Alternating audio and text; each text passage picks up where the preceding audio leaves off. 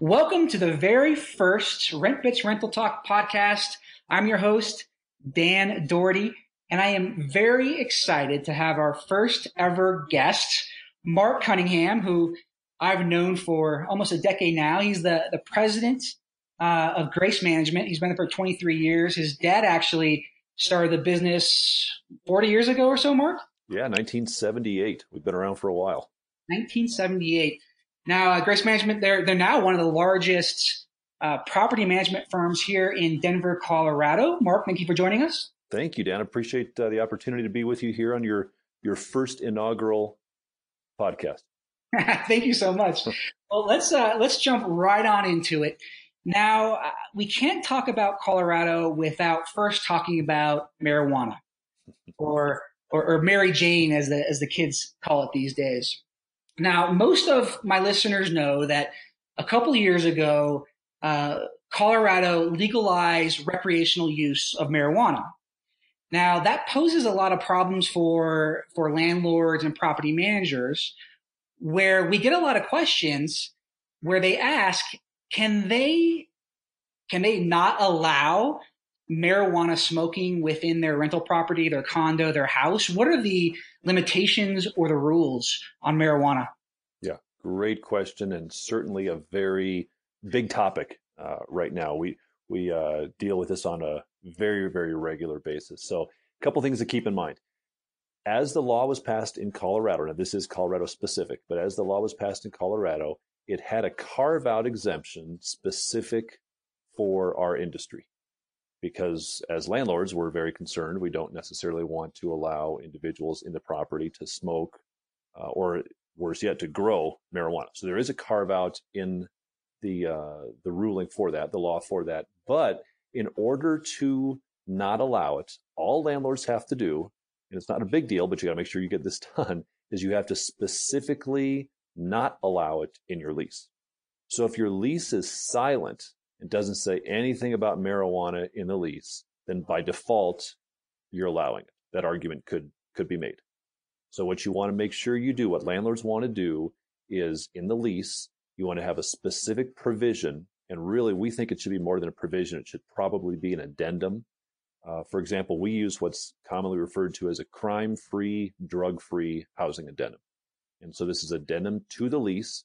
And what this addendum is going to say, amongst other things, is the growing, smoking of marijuana is, although legal in the state of Colorado, is prohibited per the terms of this lease agreement, and violators may be evicted. Just as something as straightforward as that. And many leases do already have this crime free, drug free addendum. And when this law was passed in Colorado, many landlords thought, you know, well, well, I'm okay. I've already got a crime free, drug free addendum that says, you know, illegal use of drugs is not allowed. I'm covered. Well, the problem came when suddenly marijuana wasn't a an illegal drug for the state. So the argument again could be made legally that well your your drug-free addendum doesn't cover marijuana because it just says illegal drugs. So going back to the steps a landlord wants to take, they want to make sure they have that crime-free, drug-free addendum, and that addendum needs to specifically state that marijuana is not going to be allowed in the property. As long as they do those two things, then they're going to cover themselves to keep that, uh, keep the tenant from doing that. And you, you kind of want to think of it in terms of like smoking, right? I mean, smoking, I just mean like a cigarette. Smoking cigarettes is legal. That's, that's totally legal to do. But can a landlord prohibit it? Of course they can, but it has to be in a lease. Well, smoking marijuana is legal in Colorado. Can a landlord prohibit it? Absolutely, but they have to specifically prohibit it in the terms of the lease. That is so interesting. So I think so many landlords, they might just have something written that says absolutely no smoking, um, no smoking tobacco, no smoking marijuana, no smoke, no doing drugs, and they think they're safe. But hearing you, um, and I didn't even think about this, but that would not eliminate a tenant from growing marijuana within your apartment or condo or house. You'd have to specifically say that you cannot have any drugs whatsoever and you cannot grow or smoke marijuana within your property, correct? Correct. And the growing is that's the real danger. I mean, whether or not a landlord wants to allow their tenants to ingest or to smoke marijuana, that's that's their call. But the growing of marijuana in a residential rental property can be very, very damaging to the property. So, you know, forget the morality of it. That's not what, what we're looking at here. We're looking at the fact that if they're going to have that in there, you've got a high degree of humidity. They're tapping into electrical. Uh, it can do significant damage to a property. So we highly recommend that landlords do not allow their tenants to grow marijuana. And that's another reason you want to kind of do these inspections. Because if you've got a single family house and someone's going to be looking for a property that they can kind of come into and illegally grow marijuana, well, they're looking for single family homes. That's what they want. So it's important to be doing inspections on these things to ensure uh, that just because it's in the lease doesn't mean they're not going to do it. You still need to be checking to ensure that uh, these tenants aren't sneaking it in either. Very interesting. Well, well speaking about potentially ruining a property, um, I, I, don't know if you know this, but uh, I had about nine rental properties when I first moved out here to Colorado uh, in 2002. And of the eight of the nine, I would allow pets. And I simply just allowed pets. They had to be a certain size and breed. Um, but I just collected a pet policy, um, a, a pet deposit. And I thought I was good, seemed I was good. Knock on wood, I never had any problems with any of the pets. But after doing additional research, it sounds like that was probably a bad idea for me to have a pet deposit. And I think you you agree with that. I, I think I heard a, a, video of you saying that you should not accept a pet deposit, but something else. Can you elaborate on that a little more? Yeah, absolutely. And uh, on the pet side of things, you know, keep in mind in Colorado, about 75% of tenants come with pets. So if you as a landlord are saying, hey, we're not going to take pets on this property, you're cutting your potential tenant market by 75%. That's a big, big deal. So we do recommend to our landlords to accept pets, you know, to keep it, uh, have restrictions in place. You're going to have breed restrictions and size restrictions and age restrictions. But generally speaking, uh, you want to be considered somewhat of a pet friendly landlord. And pets, typically speaking, when a landlord does their due diligence, don't cause that damage. As it relates to when you decide to allow a pet, you know, the question comes up, well, gosh, should I charge a pet deposit? And you really don't want to charge a pet deposit. And I'll give you an example of, of why you don't want to. Let's say, per, let's, let's say that house that you just said, Dan, you've got, uh, you, had a, you have a house, you're the landlord and you're showing it to a prospect and, and you are kind of ambivalent about pets. And and so it's renting for a $1,000 a month, let's say, and, and let's pretend the security deposit is equal to one month's rent. So you're showing a prospect this house and they say, well, gosh, this is great, Dan. I, would love to rent it from you. And, and what's the rent? You say $1,000. And they say, well, what's the deposit? $1,000. And they say, oh, well, I, I do have a pet as well. And you say, you know what? No mm-hmm. problem. I love pets. All I'm going to do though is I'm going to charge you an additional 500 pet deposit. So you're going to pay me a $1,000 security deposit, a $500 pet deposit. And they say, great we're good to go. They sign the lease, they move in, they pay the deposit of a thousand bucks, they pay the de- pet deposit of 500. Everybody's happy. Let's fast forward to the end of the lease. So 12 months comes and goes, tenant moves out, and you do a walk through that property, and it's okay. But the problem is they didn't they didn't pay their last month's rent, so they owe you now a thousand dollars in back rent. In addition to that, they didn't pay their utility bill, and there's a hole in the wall, and they've got a late fee and so they owe you some other funds, and, and that the total amount they owe you happens to be one thousand five hundred bucks. And you think, great, I've got a deposit of one thousand five hundred. They owe me one thousand five hundred in back rent and legal fees. I'm going to retain that, and we're all we're all good. Well, now here's where the problem lies, because if we go back to your original lease agreement, you collected thousand dollars in security deposit, and the other five hundred you collected was what? Pet deposit. Pet deposit. So the question comes up can you use a pet deposit for damages that are not pet specific? Uh-huh. And the answer is no. So in that scenario I just explained, what you would find yourself having to do is write a check back to your vacating tenants for 500 bucks because their pet didn't cause any of the damage or the deductions to the deposit you're trying to retain. Right. So ideally what you should have done in that scenario is to go back to our conversation on day one. The people are thinking of moving in and they say, well, gosh, I've got a pet. And you say, well, no problem. You, you can bring your pet in. But what we're going to do is we're going to increase the security deposit by $500. So now instead of having a thousand dollar deposit and a five hundred dollar pet deposit, you simply have a one thousand five hundred dollar security deposit. Now, legally speaking, you can use that deposit for any damages that are in the property, whether it's rent owed, whether it's damage to the property, pet related or not, anything you can apply that to per the terms of your lease agreement. Gosh, that makes so much more sense than having a separate pet deposit. But so many landlords, and I'm assuming even some property managers may may just have a separate pet deposit. Do you see that quite often? Oh, it's so common. It's so common. Yeah, because it, it sounds great. I mean, when you think about it, well, I'll just charge a pet deposit. So this is one of the uh, this is one of the things we, we teach property managers as well is hey it's not you're not in the, working in the best interest of your client if you're charging a pet deposit because who wants to have to write that check back to a tenant who maybe didn't pay rent simply because you made what amounts to a clerical error in labeling it a pet deposit? Interesting. And uh, another question that comes up commonly is from landlords is well can i just make it a non-refundable pet deposit and you can make it a non refundable pet fee, but what you want to be careful of is the word refundable and the word deposit mean opposite things per, per state law. So if you call it a non refundable pet deposit and you stand in front of a judge, a judge is going to say, well, there's no such thing as a non refundable deposit. Either it's non refundable or it's a deposit, but it can't be hmm. both. So therefore the tenant's getting it back. So you could, in that, if we go to that same example, you could say to that tenant, well, you know what? There's going to be a thousand dollar security deposit, which is refundable, and there's going to be a five hundred dollar non-refundable pet fee. You could do that.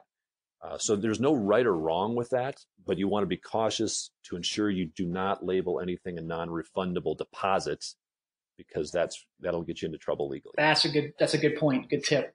What are so if you look at we, we talked about the marijuana, we talked about pets. Those are two major ones, specifically in Colorado. What are some other important clause, you know, clauses that you recommend landlords adding within their their contractual agreements with their tenants? Yeah, I'll give you two quick ones. Uh, and the first one relates to access of the property, particularly speaking for inspections. You know, let's go back to our, our marijuana issue. Let's pretend that uh, you as the landlord suspect that maybe that tenant is growing marijuana in the basement. Well, how do you get in to access the property? Can you just go walk up and knock on the door and say you'd like to do an inspection? No, you really can't do that. So you want to ensure that your lease agreement has a clause that specifically states what kind of notice you as a landlord need to give to access the property you want to have it very, very specific. So it can't just say you know, with reasonable notice, landlord may access the property because what's reasonable to one person may be unreasonable to another. So ideally, you want to have a clause in your lease that says something to the effect of landlord may access property with a 48 hour uh, written notice to tenant. So therefore, if you need to access the property, whether it be to inspect, to uh, show it to a prospective buyer, to repair something, whatever it is, you just need to give a 48 hour notice to your tenant and you can access the property. Can that be in a, form of um, email or does it have to be, you know, posted to their door? Depends on what your lease says. So your lease should define that. Your lease would want to say, uh, note, and it would have a, this would be another section of the lease where it talks about notices. What, what are acceptable types of notices? So you ideally want to have that say, you know, any notice given uh, is legal per call or uh, per the terms of this lease, whether it be written, phone, email, uh, but you would define that per the terms of the lease. Got it. We, we had a uh, instance not too long ago here where we were doing a regular property inspection. It was an occupied property. It's a single family home. And uh, we have a, a, third party inspector who does all these inspections for us. And they look for things like uh, lease violation issues, deferred maintenance, that type of stuff. And he came into my office after the inspection. He said, Marc, I've kind of got a, a, strange one here. I was doing the property inspection and everything was going great. It's uh, two kind of younger guys, single family home. And uh, we're, we're, walking through the property. Everything looks great. We get down to the, the basement. It's an unfinished basement. And uh, in half the basement, there was kind of a door partitioning off to the other half of the basement and the door was locked. And I said, well, I, to the tenant, I said, well, I, I, need to get into this area here. And the, the tenant said, well, gosh, I, I don't have the key. Uh, my roommate has the key and he's not here. So the inspector said, well, I, I do need to get into this property or do need to get in here to inspect it. I said, well, I just, I don't have a key. Can't we just skip mm. it? No, no, I need to get into, into this area. So the tenant kind of paused and said, well, I'll tell you what, I'll give you a thousand dollars not to go in that door. Wow. so you can imagine they were growing Right. marijuana inside there. So uh, he had to come back, and the guy, of course, found the key. And at that point in time, the uh, room was emptied out, but there was a large tarp in the garage with a lot of little griefy, lean green things poking out from underneath. So those those are the reasons you want to those spe- specify what kind of notice you need to give for Right. access. Cool. And I'll, I'll give you another one uh, important lease clause, and that would be as it relates to the return of the security deposit. So the state of Colorado has a law that says security deposits must be returned to the tenant within 30 days of the expiration of the lease agreement or when the tenant moves out. So you've got you as a landlord have 30 days to return that security deposit unless your lease specifically states you have 60 days. So you can take up to 60 days if the lease gives you up to 60 days as the landlord. But if your lease is silent, you only have 30 days. Mm. So you really want to put into that lease agreement that you as the landlord shall re- uh, complete the security deposit disposition to the tenant within 60 days of move out, and then you have 60 days to do so. Now, it's th- this is a big deal because Colorado state law also says, hey, landlord, if you forget to get this done within the 30 or 60 days, depending on what your lease says, if you go one day over, just one day, let's say uh, you forget and, and you thought there were 31 days in the month, there were only 30. And so you hit that day 31, you are now liable to the tenant for three times the amount of the security deposit, What? irregardless of damage to the property. Three times. Okay. So Wow. Okay. So, yeah, so sorry. so so so here, I'll, I'll give you an example. All right, so let's let's make it real here. Uh, tenants in the property, tenant moves out. Tenant had a thousand dollar security deposit, and tenant trashed the property, and they didn't pay their last month's rent. Right, so there's going to be five grand in back rent expenses, and and you as a landlord, I mean, it's taking you some time to get all this this data together because you're repairing things, you're fixing things, you're getting copies of invoices. You just haven't done that security deposit return and around rolls day 31. You just haven't mailed it out yet. Well, you have just now forfeit your right to retain anything. So all that tenant has to do is give you a nice little letter stating that they intend to file uh, a claim for their security deposit. And if they go stand before a judge, all they have to do is say, Mr. Judge, this landlord uh, did not return my security deposit or give me a, a statement of what was due within 30 days. And the landlord would say, Well, do you have any proof of that, Mr. Landlord? No, I do not, Judge. Judge says, Okay, Mr. Landlord, write a check to the tenant for $3,000, the amount of their security deposit that you illegally retained. Wow. Just like that. Three times. Just like that, Mm. three times. Now, the landlord could still go after the tenant for damages on a separate claim, but uh, they waive their right to retain that security deposit. So that's a big, big deal. You need to make sure, even if you're retaining the full amount, you need to send out a written statement that's going to itemize all the deductions, show what was retained. Because if you if you miss that one, you're you're in trouble. Wow. So, so even if you're a landlord, you're not using a property manager, you better make sure you have your contract up to date. You have your clauses that you need to have in there. Uh, you better make sure that, at least in the state of Colorado, that you, you, by law, it's 30, you said it's 30 days, but you can extend it to 60 days if you have it written in the contract. But if you're one day over, you owe three times the amount of the deposit back to the tenant. That is correct. And many other states have similar rules. So whether you're in Colorado or not, you need to ensure as a landlord you are checking with your real estate commission for your state to see what rules are in place. Colorado is kind of in the middle of that spectrum between tenant friendly and landlord friendly on the legal spectrum. Some states skew very, very far to the tenant side, and they have much more stringent rules as it relates to deposit. There's a lot of states that have a two week time frame. You don't get 30 days, you get two weeks. So you need to be ins- to ensure that you are very, very clear on the rules and regs of your specific state. And some municipalities have even uh, stricter rules. So you've got to, if you're if you're selling, and, and I'm, I'm not trying to scare landlords away, but you just need to ensure that you're following Yeah. those rules. Yeah. And, and do they change often or or once they have a really tight contract they can reuse that or should every every year should they revisit with their lawyer um I think you need to check check every year. I mean, Colorado just passed uh, some new rules as it relates to uh, tenant law. So yes, you need to be checking, ensuring that at least on an annual basis uh, that you're finding out the new rules and regs as it relates to tenant landlord law, because municipalities are changing them on on a regular basis. I mean, we're starting to hear a lot of talk of rent control in the Colorado area even now. That's that's not a conversation we've we've had. Uh, they just passed some some uh, rules in California as it relates to rent control. So things are changing at a rapid wow. pace. Now, I mean, we have a couple minutes left, but I wanted to, you know, a lot of our listeners wanted to um, see what you thought about the uh, Colorado rental market. Where do you see it going? Uh, clearly, Grace Management has been has seen everything over the last 40 years from various recessions and so forth. Uh, and then you personally over 23 years, where do you see it? You know, it's very cyclical, right? I think we're on a, a 10 year or so bull run. 2008 was pretty disastrous. Um, but specifically in Colorado, I mean, appreciation for houses is going through the roof. They're not building as many um, for sale properties as they were in the past with some of the laws that we have. But where do you see the Denver and Colorado rental market going within the next 12, 24, 36 months? Yeah and that's you know obviously this is my opinion so anything can happen and, and, crazy things certainly do happen. But historically looking at the market and kind of where we're at right now i think personally i still think we have upside to go on rental rates. I don't think we're uh, i don't think it's as unaffordable in colorado as we so often hear in, in the press. And if you don't believe me just call somebody who lives on the east coast or the west coast and ask them their opinion and they'll tell you colorado is a bargain.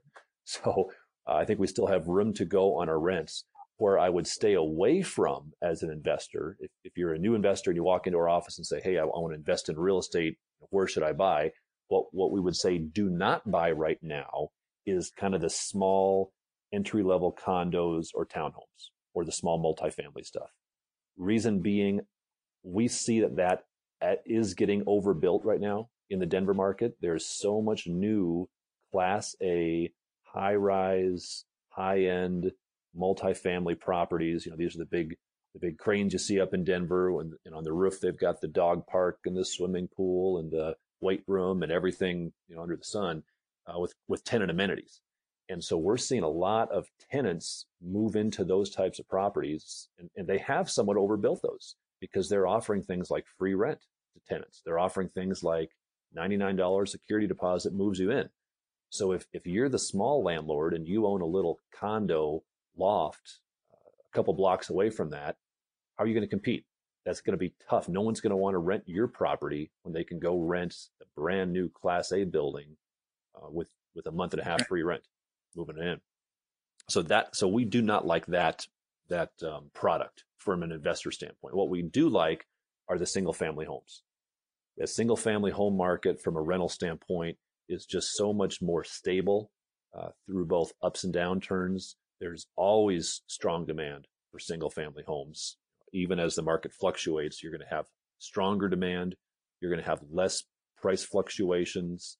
Uh, it's just a much more stable market. So we have seen demand for single family continue to rise. That is that is showing no signs of slowing. Yeah, yeah. So so what you're saying is is supply for the the apartments uh, we have I don't know 20 or 20 or 30 cranes in downtown Denver. The supply is is, is catching up to demand, which potentially is suppressing uh, rental rates for the near future. Most likely, apartment buildings will have to offer more concessions and so forth. But the single family homes, um, we just don't have enough uh, a physical space to increase the supply relative to demand. So so you're going to see uh, an increase in rental rates, at least for the short term, is what you think, correct? Correct. And we're already seeing an oversupply of the uh, multifamily type properties. Uh, 90% of the properties that are going up right now in downtown Denver are Class A. So there, there, just, there is no Class B. There is no Class C. Everything is high end. And so that is compressing rental rates down because there's just not the demand uh, able to fill all those units. So that's, that's, you know, is that a, a sign of a bubble? I, I don't know, but it's certainly not something I'd be putting my money into uh, as an investor. Uh, I would much prefer to have single family investments uh, for the reasons you just wow. stated. Well, Marc, you are a wealth of knowledge. Thank you so much for being our our first um, speaker uh, on on the Rentbits Rental Talk. We appreciate it. Thank you so much. Hey Dan, I appreciate it. If people want information on uh, you know, a lot of that landlord information, we've got a lot of these types of like free video type things, and we're happy to help. Our website, uh, if, I'm able to give that, is uh, is rentgrace.com. Thank you so much. Yeah, Rent Grace. You have a lot of great videos on Rent Grace for both landlords and even other property managers. So go check that out.